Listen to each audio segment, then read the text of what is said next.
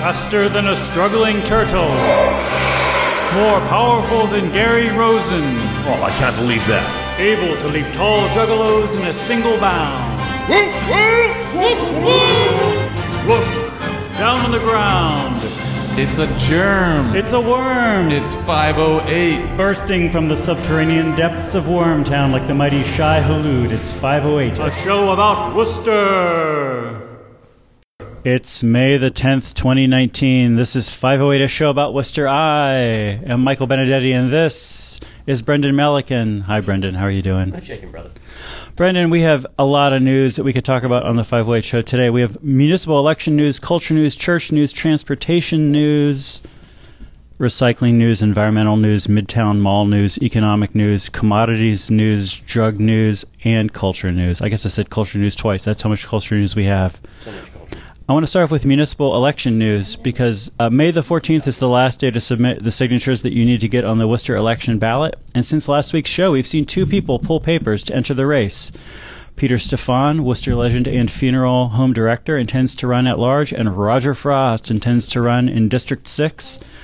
So we would have two challengers in District 5, one challenger in District 3, and no challengers in Districts 1, 2, or 4. It just seems weird to me. It just seems weird to me that there's, in a year where there seems to be a lot of election uh, interest, there's just this one part of the.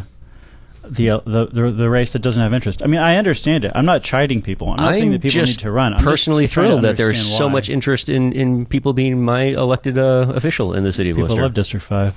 It's beautiful of them. Ever since Gary Rosen was no longer, he's not your district councilor anymore, right? He's an at-large. He's at-large, yeah. Ever since Gary Rosen. he ran out of combs. You know, Brendan, in culture news, Worcester resident Kayti Burt, who sometimes comes on this show to talk about pop culture or hockey, is on this week's episode of the big time pop culture podcast, The Incomparable, talking about the new Avengers movie. Which is fantastic. The Avengers Final Vengeance. so good job, Katie. She's actually used, used the same microphone that we're using to tape this show, the same microphone that I think you hit the other the other second. Oh, sorry about that. Yeah. Um, Um, Kayti had a piece on uh, what's the blog that she wrote? Den of Geeks. she writes for Den of Geek. She had a piece up this week uh, talking about um, discussing grief in uh, Avengers Endgame. Yes. It was one of the most stellar uh, pop culture pieces I think I've read in a long time. It almost made me feel bad. I, I, I saw Kayti the day after I read it uh, in the neighborhood, and, and I actually ignored her because I didn't want to waste too much of her precious time uh, discussing that piece. It was fantastic. I still, you know, I still haven't read that. That's because you're a terrible friend. Well, no, because it's because it's because normally I have no respect for spoilers, and I ask Kayti to spoil everything for me because Kayti always gets to watch movies and things Yeah. early, and I'm always Have you still not like, seen Endgame? Give me the most. I tried to watch. I tried to watch uh, the Avengers almost Endgame the other day. What's it called? Infinity War. I had a hard time, man. It was like watching a Godard movie in that I was like, I know that there's a lot of talent and a lot of focus Mm-hmm. that is being put into the people, the filmmakers here doing a certain exact thing they want to do Yeah. but it's not a thing which is aimed at me, so I'm just sort of befuddled by the whole thing. I think it is aimed at you. I think you just don't appreciate how, how spot on it is. I think it's the focus of it. I think, I mean, obviously the Avengers movie thing is basically like a 22 episode television series or whatever, Sure. right? But like more than most television series, like every episode is trying to do so much that instead of like, you know, traditionally you start the television show off with several minutes explaining the premise of the show every time. Mm-hmm. Or at least you spend a while trying to convince the audience that Lucille Ball or Jerry Seinfeld are charming and that you should care about their trials Yeah. and travails. But in these Avengers movies, I feel like are moving so fast and are trying to get so much done emotionally, plot-wise, thematically, that like they just don't they just don't have that beat. There's just not that beat in Avengers uh, Penultimate Vengeance or whatever it was called, where they're like, this is why you should care about Tony Stark. They're like, you definitely care about him, or or or the emotional beat of like. This is why Thor cares about Loki. Like I've seen multiple Avengers movies with Thor and Loki in them, and I was pretty sure that Thor hated Loki, but then Loki dies and Thor goes, "No." So I, you're not wrong at all, and I, I think I've said this to you before, the, and, and I, I know that people will laugh at this because it, it is kind of silly, but I think it's spot on and true. You, you, that's why you got to see. I need to watch all of them. You need to watch all the movies, and it's it is important from a perspective of appreciating how deep they've gone in terms of just narrative. And it would be like it, it would be like tuning in for the Battle of Helm's Deep and trying to like Sure. wonder why are the what's right. going, like, you can't watch the third Lord of the Rings, and I understand this. And I, you know, not even just the one battle, right? Like Yeah. it wouldn't make any sense. They're, you know, they, they covered all that backstory, and, and one of the things they did well was, I think, w- with this franchise, uh, was not getting so in the weeds of individual character backstory it, it kind of all came together as things went along. Like that was one of the things they stopped doing was after Iron Man was like the uh, Origin Hulk story. too, was no origin stories. Like they just kind of take for granted you, you kind of know this person exists. Big green guy. Who knows who Yeah. he is? You got to figure it out. You got to figure it out on your own. Um, the Midtown Mall was sold this week for four million dollars, somewhat less than its assessed value to Felicio Lana, who owns a bunch of properties, including the ones adjacent to the mall. Mhm. The mall has for years now been threatened with eminent domain. The powers that be believing the owners were running it like weird reclusive slumlords instead of people with an eye on future economic uh, opportunities in downtown Worcester. I don't know if the new owners will make them any happier. They'll probably be easier to get a hold of. Well, i what's interesting though is that, and this isn't so much reading between the lines, but what's been explicitly said in press, unless I'm misreading, uh, is that you know the eminent domain conversation doesn't actually appear to be over, right? Right, they're like we could still do it. Because the the the the, the whole the reason this sale ha- seems to have happened so quickly was the WRA gave the owners a 30-day timeline to come up with a financial turnaround plan, right, for for them all, either financially yourself or with somebody else.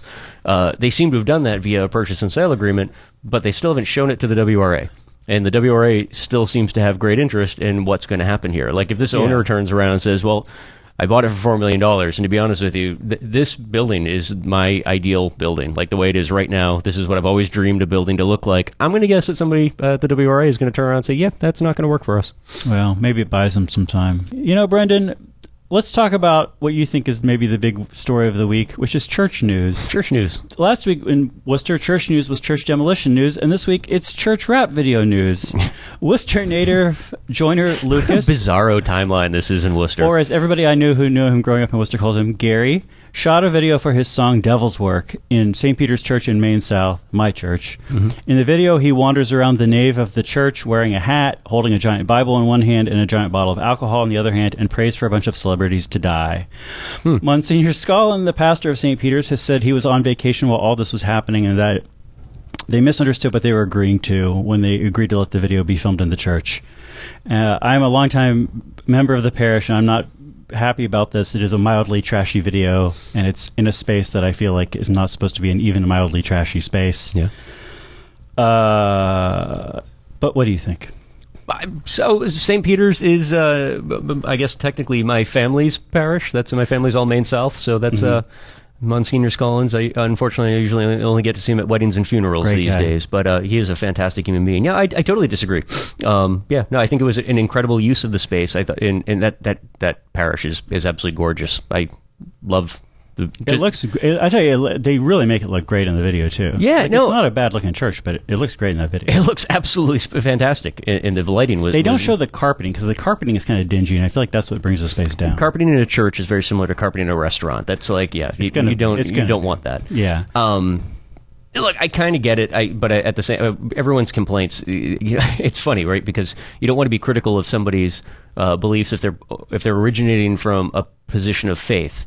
But everyone who was quoted in the story, it seemed more they were being critical from a position of being a cranky old person uh, who just basically because they were all starting out by saying, "I hate hip hop," right? Yes. Like the, the argument really seemed to be like they they dislike the taste in music. I don't think that was it. I feel like I think the argu- I think the argument was that you have a video where a guy's praying for a bunch of people to die. No, no, I- and that but he wasn't, like, though. So you didn't listen to the video. uh, I did listen to the video. You didn't listen- What you was didn't he, listen to What the was he? What was he praying for in the video? He was asking a question.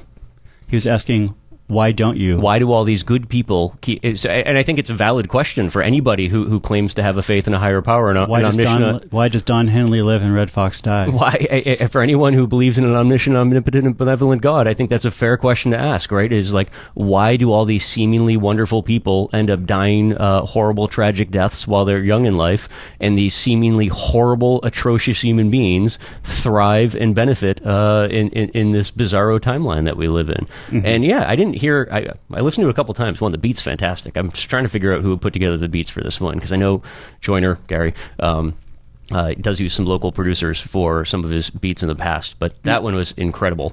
And um, but beyond that, it was like, yeah, I, I don't know, I, I I thought it was actually another great track from local hip hop artist, and we should be really proud of that. I don't know, and I think the setting was fantastic. I don't know, maybe they should have upped the budget and used a you know built a fake church, right? Well, you know, I, mean, I- I don't know. That's I, I I feel like so. Let me just let me just uh, uh, characterize this argument as saying this is not the worst thing that's happened in the nave of that church. and like this is not some great crime. Mm-hmm. Somebody made a a video that I find tacky or whatever. Yeah. Uh, or even that somebody did something inappropriate in a church. It's not uncommon, and it's not like a great crime. And Sure. like, nobody, you know, the the miscommunication. I think I I honestly do think that like if anybody had given uh, anybody in a leadership position at the, the church like the lyrics to this song or played the track for them, Mm-hmm. they would have been like, you know, good luck to you, but like this is not the kind of thing that Yeah, we're yeah. about. And that's I think that that's the only thing. To me, that's the, I mean, you know, that's the. I mean, I guess that all the, even the bishop was complaining about hip hop. I don't know why any of these guys go off message. Like that. It's like Seriously, somebody- stay on your islands, guy. says- well, if somebody says to you like hip hop, you say, yeah, I like some hip hop. You know, Whatever, yeah, Like, that's- uh, whatever. You know, Run DMC. Great. Come out at night. Whatever. It, again, it just sounded like a bunch of old guys complaining about their taste in music. well, I want to talk about. I want to talk about the things that that that it made me think about. I want to talk about um, other in, unconventional church-based videos, specifically the opening of Boondock Saints. Joe Pera Sure. reads you the church announcements, and the West Wing episode, "The Two Cathedrals." All right. and this reminded me unfavorably of the Boondock Saints, Mhm. And also I feel like it was.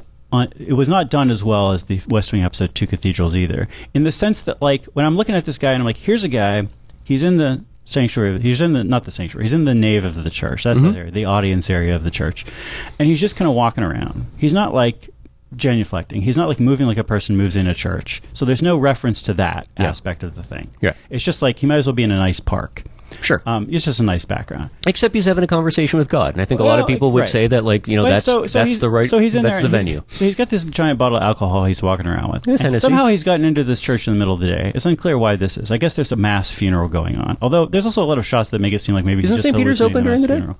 for a prayer? You, no, you can't. So there, there's some churches that are open during the day, but most churches are not open Oh, really? during the day. Yeah, because otherwise random people with giant bottles of alcohol would be wandering into them. God forbid somebody come in and try and pray or something. I know. Jeez. You, you should be always praying. I mean, they're open a lot of the time. They're open a lot of the time, and the churches have chapels and things that are open. But you can't just wander into St. Peter's in the middle of the day. No. If you show up for mass early, you can't even get into St. Peter's. I'll tell you this, at least. This is. I mean, I've not really ever tried to go in there in the middle of the day. I've tried to get to go to mass early when it's Yeah. been locked. Um, so it's like, and also he's like wearing this hat in the, the whole video, which to me is like, again, is like, is if you're somebody who like grew up in this church, or you know, like, or or are again in some sort of ecclesiastical mindset, you're just like not wearing the hat in church. Or if you are, it's for some specific reason. And this to me is the thing that I feel like there's no acknowledgement of this as a particularly sacred space. Again, it might as well just be like a nice you know, a nice park or a nice chapel in the woods with a nice little cross in the corner or something that he's Sure. praying to. So I would say, for example, in the West Wing episode of The Two Cathedrals, this is the one where President Bartlet uh, puts out a cigarette on the floor of the National Cathedral as an ant- as a statement against of anger towards God. Mm-hmm. And apparently, um, National Cathedral, actual Episcopal Cathedral, apparently actually. Uh, did not expect this to ha- this kind of a thing to happen as part of this shoot, and really restricted people shooting stuff after that. Sure.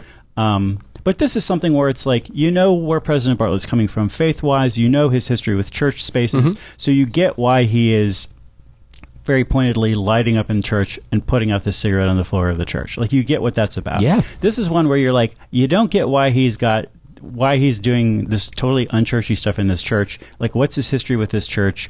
What is the situation here? What's the scenario? It's just being used as a background and it's not taking it's it's it so it's just sort of using it in a cheap way. You know, I also They have a completely different take on that. so I also I'll, I'll say I, also, think that's beautiful. I'll also compare it say to the beginning of the Boondock Saints. You've probably seen the Boondock Saints. A million times. Fantastic film. I hate the Boondock Saints. I've only ever seen the first hour of the Boondock Saints. So I, And the church possible- scene is one of the best scenes imaginable. Right, so the church scene of Boondock Saints is the beginning scene where there is this some sort of bizarre liturgy going on Mm-hmm. in what is obviously not a Catholic church, but it's intended to be a Catholic Mm-hmm. liturgy. It is, it is in fact a Methodist church, and they make no attempt to rearrange anything, move the pulpit, do anything Sure. to make it look like a Catholic church. They don't say the Our Father the way that you say it during a Catholic mm-hmm. liturgy, and that's what they're saying. So this is like the thing which, again, like if you've ever gone to a Catholic church or a Catholic if, or were ever Catholic for one year of your life, you're watching this and you're like, what is going on? Mm-hmm. This makes no sense liturgically.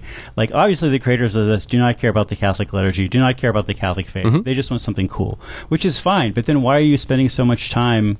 On it. I sort of feel like this is like if you don't care about martial arts, great. Don't have a martial arts scene in your movie, or if you do, make it short and get Right. it over with. Don't have some sort of a bunch of stuff about martial arts in your movie if you don't care about it. Mm-hmm.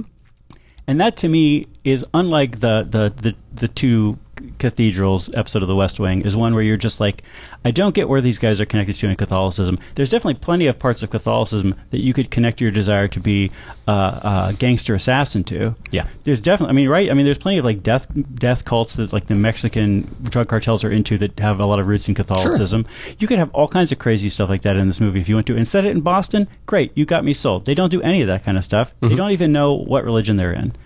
So uh, the third thing I would compare this to is the, the the short film Joe Pera reads you the church announcements from Joe Pera S- talks to you. I think is the name of the show on uh, Adult Swim. You ever see this? No.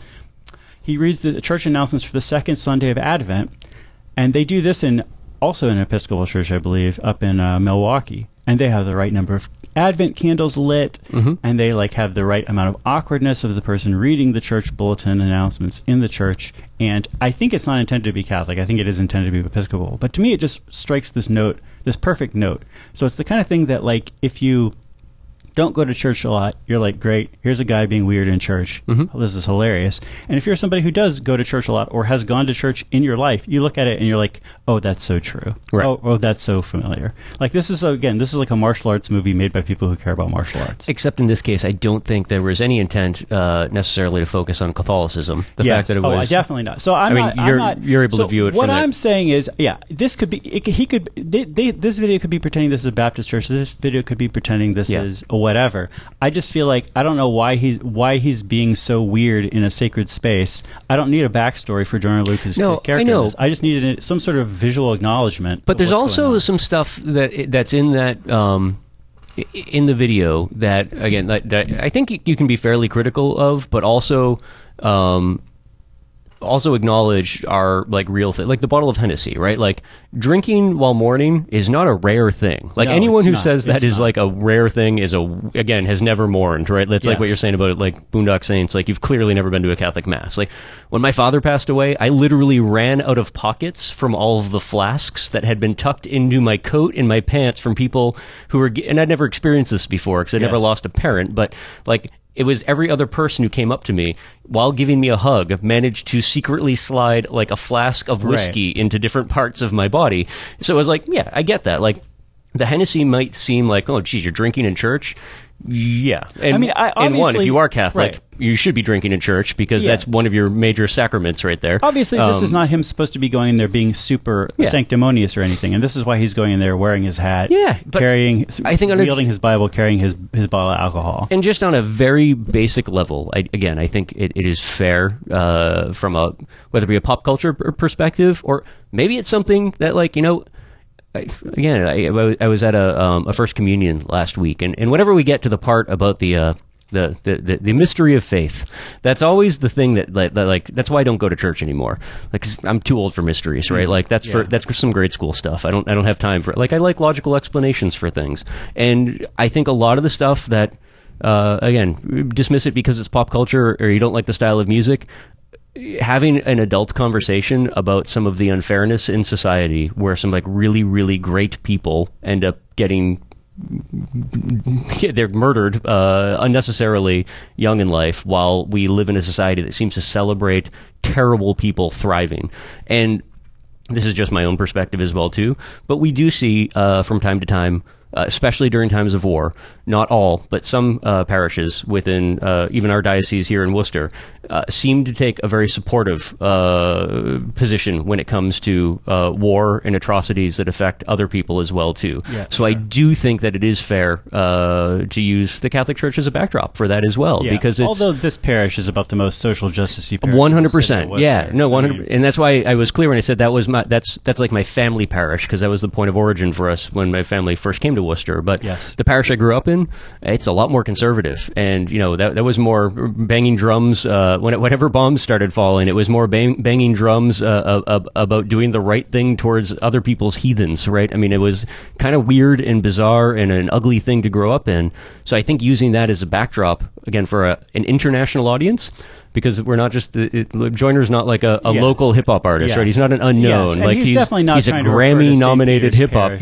Specifically either. Nobody Yeah. in the world needs to know about St. Peter's. We're the only people, you know. Bishop McManus is literally the only person in the world talking about like the the, the backdrop, right? Because it's it's you're talking about a Grammy-nominated hip hop artist that we should be proud of. Not only came from the city of Worcester, came from Main South, uh, grew up during a period of time that you could argue during his youth was when we peaked violent crime in Main South. And I'm sure I don't know him well enough or really at all to to to. to but I'm going to guess probably lost a few people along the way, and it's probably as as a young person had that conversation w- with himself or whatever higher power he believes in. Whether he does is yes. man, this seems really unfair. There are some downright atrocious people that seem to keep us skirting skirting by, and yet here we are holding the bag on loss. And I think I think that's a fair question to ask a higher power. I think so. I think it's just a question of is this the right, you know, you know, like, you know, if you're sitting there, I mean, again, if you're sitting there carrying the bottle of alcohol around church, the priest or who any the usher or whatever is going to come up to you and be like, Please knock it that." off, Yeah. right? But if you talk to that usher an hour after mass and you're like, hey, you want to get a beer? They're going to be like, of course I want to get a beer,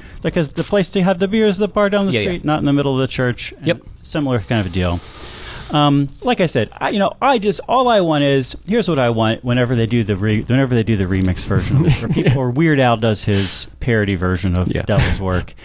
I, you know, I want there to be this part, maybe the bridge, maybe some ch- chunk of the song when it gets a little bit more devout or a little bit more thoughtful, where he just takes the hat off as this gesture of like, now I'm going to be, you know, devout for a moment, and then maybe he as argues himself Hamlet like back into being frustrated with God and puts the hat back on as a gesture of like, no, I'm not going to take the hat off in your in your house, Lord. I'm not going to do it. Like I just want there to be some acknowledgement in the video that what, what, what that this hat is like a crazy thing. You know what I want uh, to see happen is next time Joyner comes around locally to tour, even if it's down Providence or Boston, I hope that uh, Monsignor Scollins, uh, Bishop McManus, Rabbi Fogelman, and the Imam whose name I'm not going to uh, ruin, and I apologize for not remembering it. I hope they all go along for the ride, get backstage passes, and are shown the time of their life because those are four guys that could use a little bit of hip hop in their lives. And Monsignor Scone would actually be pretty fun in that scenario. he would be fantastic in that he, scenario. He wouldn't be into it. He would just be like, "Listen, I'm like 80 Yeah, years old. we could get him into it. I go know, to but sleep at four o'clock in the afternoon." No, we could get him into it, and I think that's uh that that's I think it'd be good for all of them. It'd be a healthy healthy night for all of them. Hey, Brendan Melican, here's an essay by Tyler Cowen. Forget robots. The breakthrough technology will be in your car. Did you read this essay? I did not. He writes, over the next 20 years, what will be the most unexpectedly transformative technology? And he thinks his the answer is the automobile, but not self-driving, not self-driving vehicles. Ride sharing has been the biggest technological boost to my standard of living since the smartphone, and the service benefits both drivers and non-drivers. And uh, there, most people have still not even started using ride sharing, so there's plenty of room for the market to grow. Uh, and then he says another reality of the contemporary automobile is that Tesla has managed to rethink the entire design. The dashboard and interior are reconfigured. The drive is electric. Software is far more prominent and integrated into the design. Voice recognition operates many systems, and there are self-driving features too. Whether or not you think Tesla as a company will succeed, its design work has shown how much room there is for improvement. Yeah. And I'm kind of this idea that like the next smartphone will be radical car changes. Mm. This does not feel like an accurate argument to me. You're not a driver though. You know what though? I feel like I have driven a bunch of different cars. Sure. I drive cars on a regular basis. I don't drive like a lot of sports cars. Mhm. I've driven some electric cars. You ever drive a Tesla? I have driven a Tesla. Yeah. I've driven some crappy cars. I would rather drive a Tesla than the other cars. Yeah. It's nicer. It has a little thing that tells me if I'm going to ram into somebody. That's pretty good. Mm-hmm. But I, But I don't feel it's like the difference between a BlackBerry and an iPhone. Dr- dr- driving an old an old beat up, you know, The, Ford um, versus a Tesla. newer Teslas with autopilot, and especially the ones that go like 10 billion miles per hour and I feel never- like you're in a I- rocket I ship. I never could get the autopilot turned on. It's yeah, no, it's absurd, Mike. I mean, it's, it is like driving a rocket ship. Uh, that's the, the the speed at which they accelerate. It's like driving really- a cartoon car. That was my Yeah. feeling because it just like yeah, it makes no sound as it gets faster. It just goes as fast as you want, as fast as you need it to. The other thing that actual is uh, that that I found too, there's something about. It was weird to me at first. The first time I saw like the big, the, the oversized iPhone that they use for a dashboard uh, in, a Tesla. right. I can't remember which manufacturer it was, but it might have been Toyota or Volvo. I don't know whether both in my head. But um, at Google I/O uh, this past week, Um, a bunch of auto manufacturers are announcing their uh, intent to go all in with Android Auto as being like the not just like the media center, but the brain for the car Right. um, and they're they're moving to displays like that. I think when you start merging that self-driving function along with ride sharing, along with removing all of the things that we think make a car a car, like knobs and buttons everywhere, Yes. and it just kind of does what it needs to. It does kind of take on that life of a, a smartphone in the same way that like you know you can use a smartphone like my mom uses her smartphone the way that she uses her house phone, right? Like she makes phone calls on Right. it and whatnot. I, I'm getting to the point where like my phone, it's I, I'm just talking to it throughout the day. Like it doesn't come out of my pocket. Like it's you know it. it I never got into that. One of my housemates talks to says "Hey Google" or whatever all Yeah, the time. I mean- never could get into. and I do it through my headphones, so other people aren't hearing it. It's like I'm just having. And Android Assistant is just getting weird and creepy in the things that it can do. The next generation of it, it's conversational. Like the whole "Hey Google" thing goes out the window, and you can just have an ongoing conversation with it. There's, I would be curious to see what um, what the uh, Tyler's uh, what, what what got him thinking about this. But there were I was watching an interview recently with a guy from MIT. I think he's MIT, Harvard, uh, young dude, Russian guy, um, that uh, work is, is somewhere between theorist and engineer, um, and that's a lot of his focus is on cars and automation uh, and, and whatnot. His whole his whole thing is like you know his personal work is basically creating AI that's similar to the movie Her, where like you can have like an actual relationship with your Yes. technology, and that's like that's kind of like where uh, Google Assistant is starting to head. I'll be curious to see how Siri, like Apple, uh, amps things up along that front. But I, I do think cars in particular, we have a very intimate relationship with cars, and while we, we could be viewing ourselves as heading like heading towards like a post car sort of society, you know, cities are being rethought around walking, uh, pedestrians, uh, Yeah. mixed use transportation, and whatnot especially for distance, there still is that intimate relationship with cars. Um, and if you can rethink the way we both get them around and interact with them, yeah, there, there's there's some real potential there for stuff.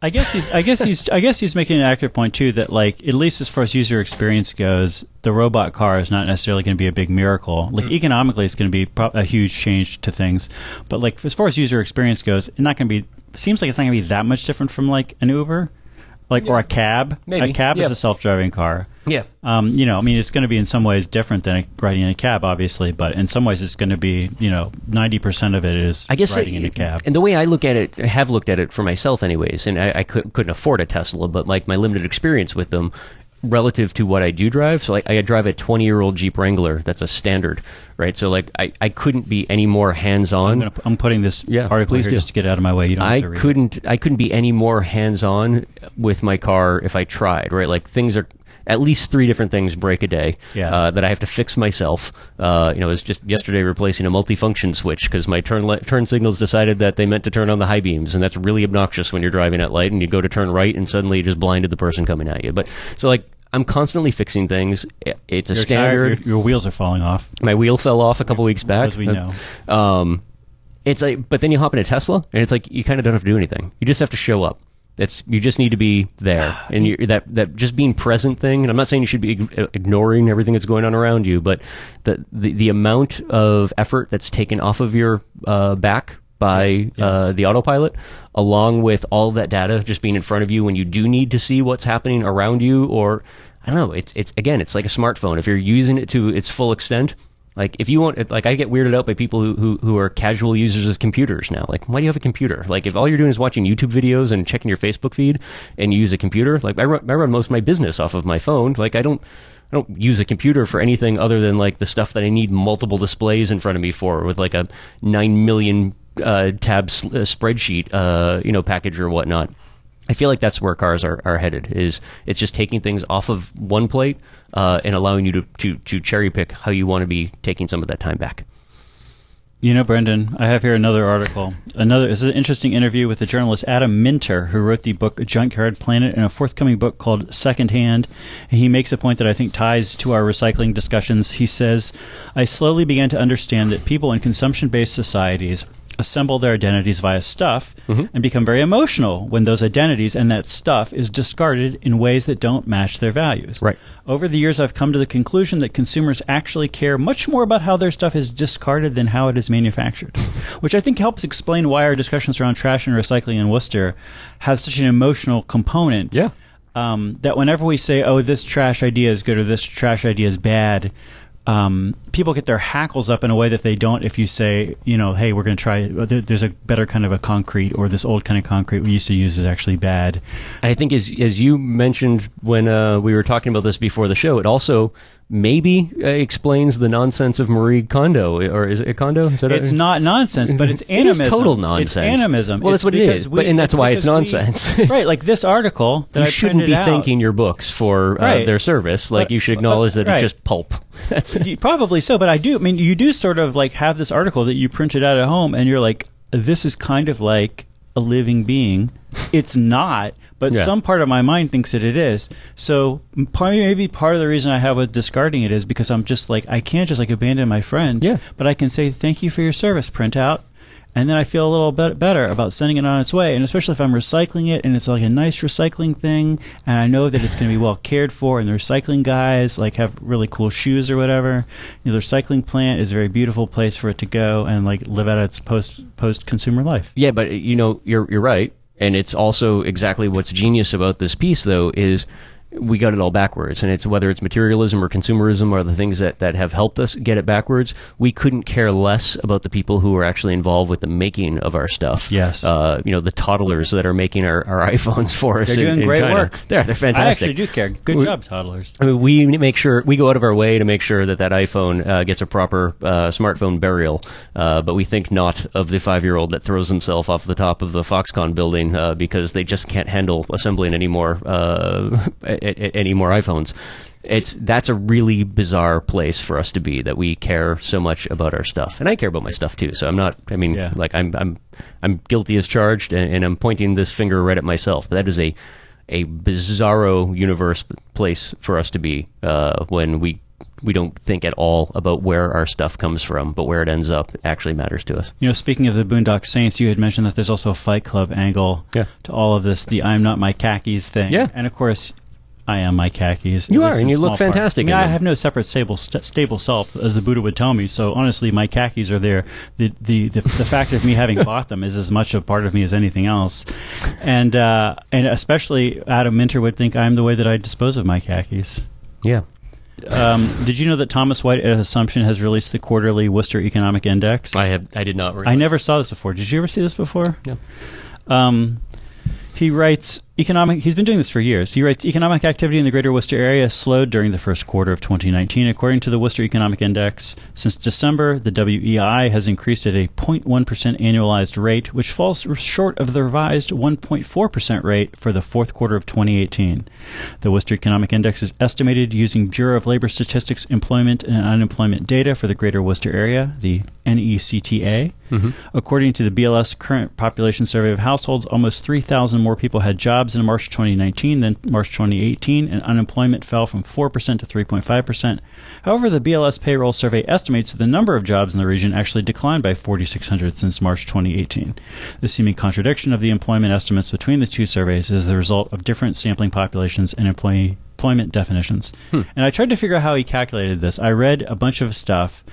There's no article in the popular press that the, I believe the writer understands how he calculates this because they never even attempt to explain it. They just say, "Oh, it's a thing that he comes up with." I think it's basically, I would say it's basically the average of uh, two or three measures of unemployment in the metro area. It's it's it is not the average. It is more complicated mathematically than that, but as far as the layman is concerned, it's the it's the average unemployment. In the What's area. interesting though is that I, I saw nothing mentioning this uh, piece that was not negative. It seemed like it seemed like the salty folks hopped all over this as like, oh look, you know, Worcester's booming, Worcester Renaissance, we lost 4,600 jobs.